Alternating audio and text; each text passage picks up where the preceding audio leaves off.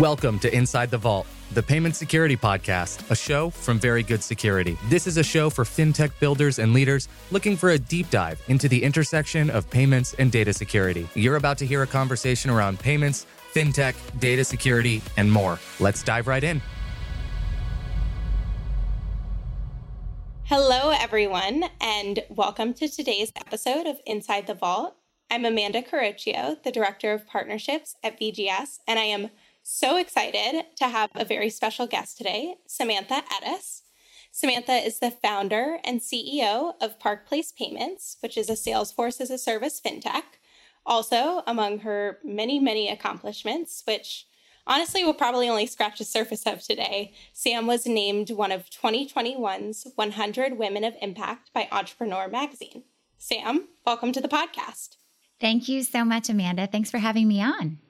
Awesome. So I want to get into how you wound up in payments because looking at it at a surface level, you were a best-selling author after HBS and then somehow wound up in the pretty niche space of payments. So, can you walk us through how you got to payments?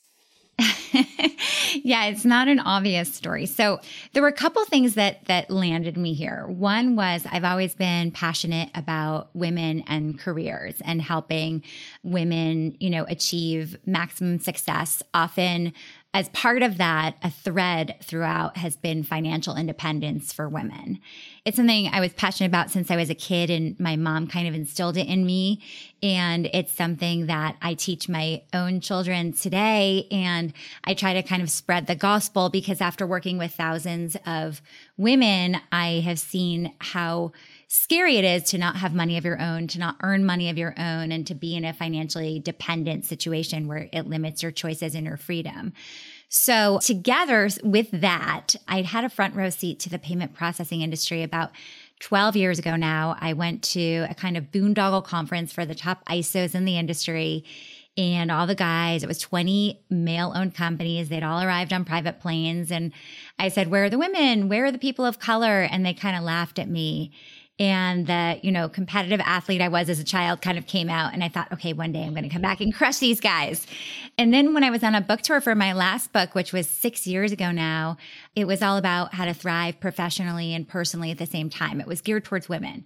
And i spoke around the country at you know tons of big companies everyone that you've heard of and and then at a lot of women's conferences. And the one group of women I was unable to help were the women who left the workforce and wanted to get back in, but found very few opportunities. And many of them had started selling multi level marketing products for their friends, kind of like the modern day Avon lady. They were selling skincare and essential oils and clothing and, and, you know, beauty products to friends who didn't really want them and just bought them because they felt sorry for them. And these women weren't even really making martini money. Most of them actually, when I dug into it, were losing money. And so something clicked for me. I thought, okay, what if I could create basically the Avon of financial services? What if I could train this, you know, group of people that's hungry for an opportunity to earn recurring revenue in a way where they couldn't ever lose money because we train everyone for free online and you can only you know change your financial circumstances the more the harder you hustle the better you'll do so i i set out to sort of prove that this could work and i spent the first year kind of testing the model to make sure that this was a viable concept I actually, in my past life, spent a lot of time talking to new fintechs, new payments businesses on the Visa side of the house, on their venture investing team. And I'm pretty confident that we never met any company that was really focused on the people side of the equation. So, how did you arrive at that? And was it something about payments specifically that made you think, all right, there's something here that needs to be fixed or improved? Yeah, I mean, I I noticed that every merchant I'd spoken with was very frustrated with their experience, their service side experience with their payment processor. Whether it was a dentist or a hair salon or, you know, a yoga studio, they were all really unhappy with their experience. They felt like they weren't being given fair pricing. There was like shady tactics involved. There were hidden fees on their statements. And then when they would call because there was a problem, because in payments something always goes wrong, um, there was really no one on the other end. And that frustration led me to think, okay, something is broken here. And when I was on this trip, ironically, there had been, it, it was a boondoggle, you know, for these ISOs. But at that time, um, the Durbin Amendment had just been passed, which was capping the fees. Well, you know this well, probably, Amanda, but, but yeah, so, so they were capping the fees that, you know, Visa, MasterCard could charge for on debit cards. But the thing that Dick Durbin didn't understand at the time is that if you don't also cap the amount of fees the middleman can charge, then you're basically just helping the middleman. You're not helping the end customer. And these guys were having champagne toasts about the fact that they were going to pocket millions more than expected because of the Durbin Amendment. So not only was I astounded by the lack of diversity in the industry, but I was also astounded by the dishonesty. And I thought, okay, this needs to be disrupted. And what's so interesting, what you said is is so so insightful because I'm really trying to disrupt it from the people side. And people are constantly wanting to talk about, you know, the hardware changes and the software changes in the in the industry. And those will always happen, right? There's always a new shiny object. There's, you know, we need Apple Pay, we need Google Pay. We don't want to have to sign for on our receipts anymore. There's always a development, but if you don't have a middle person that you can trust who is servicing your account and really making sure that you're always up to date with your PCI compliance and that you have modern technology, then you're really going to be unhappy. And ironically, I think the farther into sort of so much VC money has gone into the latest and greatest technologies. But when you look at 80% of the market, they just want a simple solution. They want a terminal or an or an e-commerce solution that allows them to accept Apple Pay, do it seamlessly, get you know, quick funding, and that's it. They don't want all the bells and whistles. And so it's ironic because I think the more, the sort of more we develop the technology, the further we get from the end customer, which is really the merchant. And when you think about educating some of these merchants who are pretty new to payments, and then I think also your sales, your account executives as well are mostly new to payments. How do you go about breaking down what can be like a very convoluted and complicated space for both the merchants and for your new AEs? Yeah. So it's funny you say that because just recently I've kind of come to admit the fact that, like, you know, we're going to be in 2023, we're launching other additional financial products to sell to small businesses. So we're going outside of just payment processing. But ironically, payment processing was like our guinea pig product, and it's probably the hardest product we're going to sell, right? Because yeah. it's really complicated. There's so many interchange rates and and it's a lot. And so we've really kind of made the process super accessible for people no matter what background they have. So in the beginning, that first year I mentioned to you where I was going around the country. I was filling rooms with people with zero background in financial services. So we had former lawyers and flight attendants and Olympic gold medalists doctors, tattoo parlor owner. I mean, really, really extensive different diverse backgrounds. None of them had financial services experience. And we went to six cities and trained them. When we did that, we had two days of training. It was like a day and a half and half a day would be spent just on crunching numbers. And as you might imagine, people's eyes were rolling back in their heads. Like they were like, this is insane. I don't want to be part of this. Then we realized, hold on, we don't need to make people crunch the numbers. Like to make it scalable, we should be doing that in house. And all they need to do is really create that relationship with the merchant. And typically they already have that relationship because most people are already embedded in their communities. They have relationships with their kids pediatricians and their, you know, their salons and their favorite toy store and their favorite gift store and bookstore and car wash and plumber and landscaper and so on. And so they're really selling to their community. So now we've really made it so that the entire job as an account executive, which is our fancy word for agents at Park Place, the entire job is really just fishing and pitching. And then once the merchant says yes, our team swoops in, we onboard them, get them through underwriting, train their team, and do all of the servicing. And then that account executive is free to go sell their next account. So we really do all the heavy lifting. What we offer our customers is a free payment checkup, which compares their pricing, service, and technology to what Park Place offers and we never pressure a merchant and then they can see if it makes sense to switch. So what happens is our account executives will fill out the online payment checkup. It goes directly back to my team. My team puts together a beautiful presentation for the merchant, and then that account executive presents it within 48 hours of doing the payment checkup. And if they say yes, the account executive is done and goes on to their next account. Got it. Okay, that makes a ton of sense. And double clicking a little bit on the number crunching, I know that in payment processing, it can kind of be this race to the bottom. People fairly or unfairly can say it's a little bit of a commodity. Is there anything else aside from the payment checkup that Park Place does that you think really, you know, in a positive way makes it not just about the processing rates and being the lowest rate possible? I completely agree with you. It is a race to the bottom in pricing. And typically, when someone is offered a rate, as you know, it's when they get their statement, you know, Rick, who sold them payment processing, is long gone and it's nothing like he had promised. And then they're kind of stuck with this terminal they purchased, et cetera. So what we have done is we have one rate card. We don't negotiate. We offer the best rate from the beginning. I always say, come for the pricing because 90% of the time we are the lowest price, but stay for the service. So our attrition rates are a third of the industry average. And that's because, you know, we try to be a little bit like cheers. Like if you call for customer service, we know your name. Every six weeks, we do a, a payment check in with our clients, just to, a proactive check in. They're always like stunned, like you're calling just to see how I am. Yeah. Okay, great. You know, we never let anyone become PCI non compliant. We, we handhold them through that process. Um, so everything we do is about proactive service. We would never let our clients become obsolete with their terminals or their technology. So we really try to be sort of their outsourced payment partner so that we take all of the headaches of payments off their plate.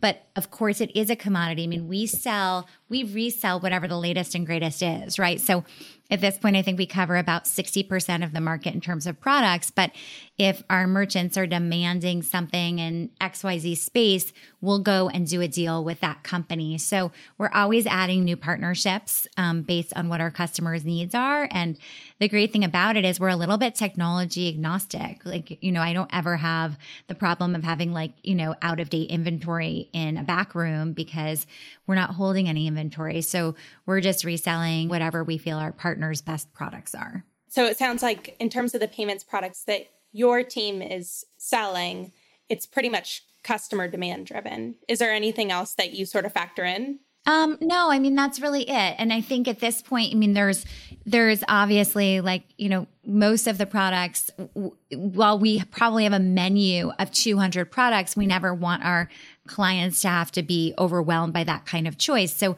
we're constantly curating our product list to make sure that we're recommending the best product for each client. And so there's probably about six different solutions that we recommend most often. Um, but again, it is a commodity and we differentiate ourselves by both the sales force and the service. Got it. And then I know you kind of alluded to this a little bit, but you said 2023, maybe there's more financial products that we could see being sold by Park Place. Could you give us a little bit of a preview of what that might look like? Yeah. So what happened is I, I recognized that one thing that was missing from our account executive experience is and and by the way like when someone launches with us if they launched 4 years ago or they launched last week they get a Park Place Forever number, which says what number account executive they were, whether they were number 83 or 1140, that's their number. And so because they're all freelance positions, once they get their Forever number, they're always part of the Park Place family. They could disappear for two years and decide to come back. It's something they always have. Like they're always technically trained once they go through the training and they're always welcome to return. So for us, you know, one of the things that's been missing from the experience is it's quite lonely. I mean, a lot of people are finding this out now because everyone wanted to work from home. And now people are like, hold on, I kind of miss being around colleagues and people. And so it's kind of lonely to work on your own and have to self motivate every day. And, and so what we're doing now is we've designed this platform that's launching in January that's really going to make our account executives feel like they're virtually at a workplace.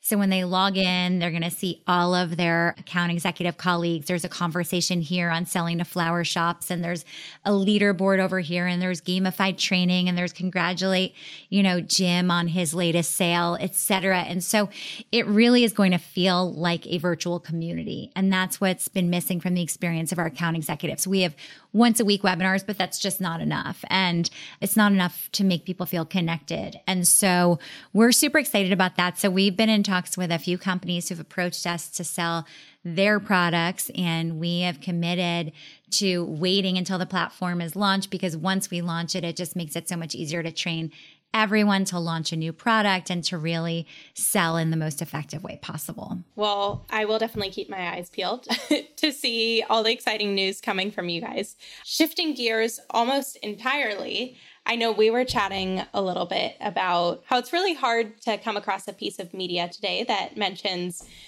you know women entrepreneurs women in the workplace without mentioning imposter syndrome so i think you have a little bit of an interesting take on imposter syndrome and would love to hear and sort of have you share uh, share your thoughts on it yeah, I mean, I think that, you know, every few years a term comes around that takes hold. You know, it used to be like all women were trying to have it all, right? Even though men never tried to have it all. It's it seems like we're like we we're like velcro to these really negative takedown terms in some ways. And so I feel like imposter syndrome is a term that was like specifically created to make women feel badly and be like, "Oh my gosh, I have that." Right? Like if you read the book of, you know, psychiatry and you'll see all these disorders, you're like, "Oh my gosh, I have that one and that one and that one." I think that the more we talk about imposter syndrome, the more people feel like, oh my gosh, that's me. And before it used to be like, oh my, I'm not sure I'm experienced enough for this position. I'm, we'll see how it goes. And now that we have a label for it, it's very easy to just cling to that and for it not to be a passing phase. But I think it's something that women and men experience. I think everyone experiences some bout of insecurity at some point in their careers, at some point in their days, in some point in their experiences at a new company, at an old company, whatever it might be. And that's okay. And I think it's all about the mindset. You know, it's all about how you approach it. So if I go into a new position or have a new challenge and I, I say, Oh, I have imposter syndrome, I'm basically like taking myself down, right? I'm saying, I am no longer worthy of whatever it is I'm doing because I feel like an imposter. But that's something that so many people at some point feel. It used to just be called, you know, self doubt. And I think sometimes by labeling things, we can get into dangerous territory. So I am not a fan of talking about imposter syndrome, of giving it life. And yeah, I, I hope it, I hope it dies quickly. it's sort of like I'm going to get the statistics wrong, so I won't even mention them. But they did all those tests where they told girls that they performed worst on standardized math tests right before taking the test. And like with the group they told that to, they did worse than with the controlled group where they weren't told that. So I think it can be a little bit of a, yeah, something that we talk about a little bit too much and sort of makes a lot of women in the workplace feel like, you know, they do have it or they should have it. So I'm with you on that. A hundred percent. Yeah, agree.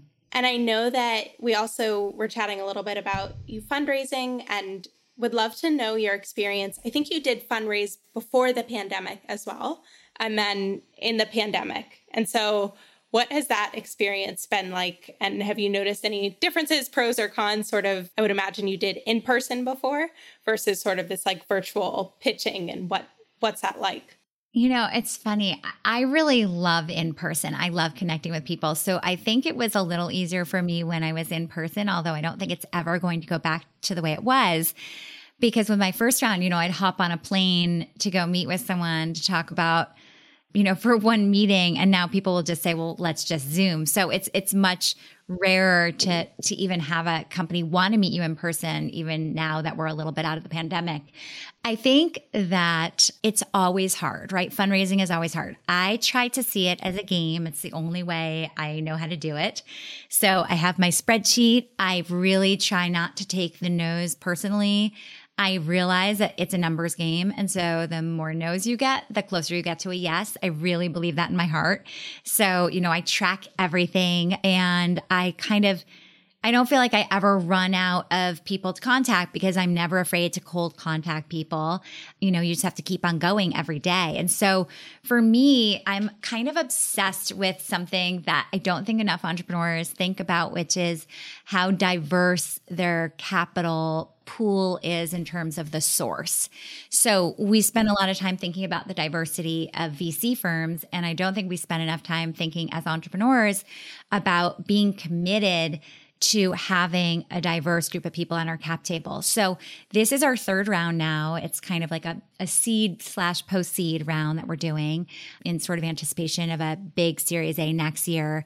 But right now we're just, you know, once we once we launch our platform, our company will be sort of a wildly different valuation and and just at a different point. But for now, we're just kind of raising the minimum amount we need to get to the series A. And I think, you know, what's been interesting is like every round, this is our third, every round, I've been committed to having at least half of the cap table be women and people of color.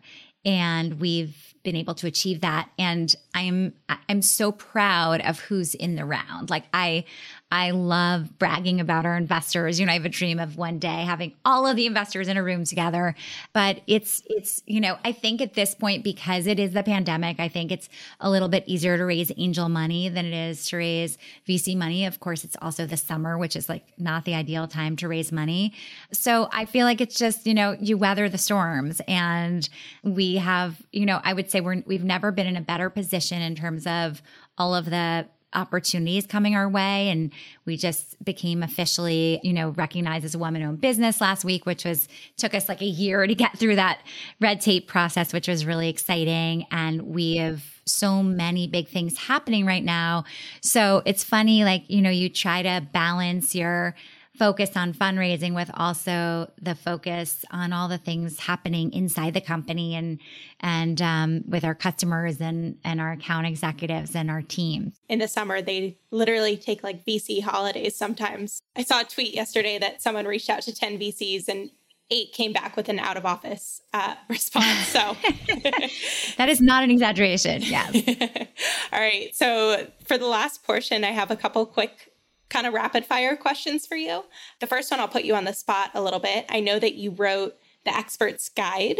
So, was there one tidbit that you learned in speaking to all those experts that really stood out to you that you would share with all of us? Yeah, so so my first four books were this kind of anthology with Random House. They were all anthologies of 100 experts giving their tips on their area of expertise. So it was like Barbara Corcoran wrote a chapter on how to sell a home faster and, you know, Al Roker did how to plan a tailgate and Bobby Flay did how to barbecue and and Suze Orman did how to save money and so on.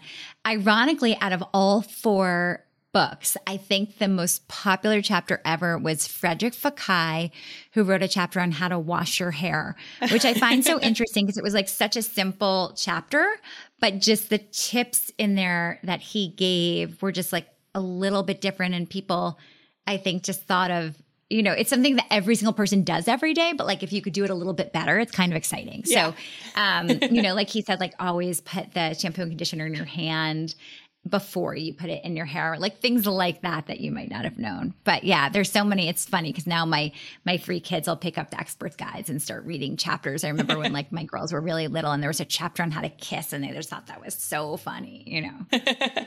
I'm gonna have to read the hair washing chapter because i i have a feeling some of those things maybe i've been doing it wrong the whole time. So I know. It was like a chapter on how to flirt by the world's leading flirting expert and how to set a formal table and yeah, all the things you kind of sometimes miss on the way to adulthood. And kind of continuing on the author piece of it, who's your favorite author? Oh my gosh, I have so many. I'm kind of a book addict. So I read like a book a week. I'm a, a crazy reader. Yeah. So it's hard to say who my favorite author is. Like I have favorite books. I you know, I mean, it's ridiculous to be like, I loved, you know, Jane Eyre by Charlotte Bronte, but I, I did, you know, I loved Anna Karenina by Tolstoy. But then more recently, I just read a book I love that I've been recommending to everyone by a woman named Meg Mason. And it's called Sorrow and Bliss by Meg Mason. And it's so good. And, you know, I'm just a huge, huge fiction reader. So yeah. Awesome. I will check that out. I am not an avid reader, but if someone profusely recommends something, then I can then I can pick it up and make myself read. Yeah, let me know what you think. I think you'll enjoy it for sure. Awesome. And my last question is what's your favorite place that you've ever traveled to? I would say my happy place is Bridgehampton, where my family spends a lot of time. We love it there. Well, we took the kids a few summers ago to San Sebastian in Spain and we just had like the dreamiest week. My my kids are all foodies and they they love good food and they really appreciate good food and like my son's happiest. I mean, he was like I think he was nine or he was eight years old at the time. And like we, we one night we had like an 11 course meal and he like loved it and he still talks about it, you know? So it, it, it's been really fun. Like we don't have chicken finger kids, which has been really nice. I think I was more one of those. We'll we'll see which one which type I have. Well, Sam, I want to thank you so much for coming on the podcast. And to our audience, please go check out Park Place Payments, a very cool business that Sam's running. And if you have any suggestions, you can drop us a line at pod at verygoodsecurity.com. And with that, thank you again, Sam, and have you all tune in next week. You've been listening to Inside the Vault, the Payment Security Podcast, a show from Very Good Security. Keep connected with us by subscribing to the show in your favorite podcast app. If you've liked what you've heard, please rate the show. That helps us to keep delivering the latest from the realms of payments and data security. Thanks for listening. Until next time.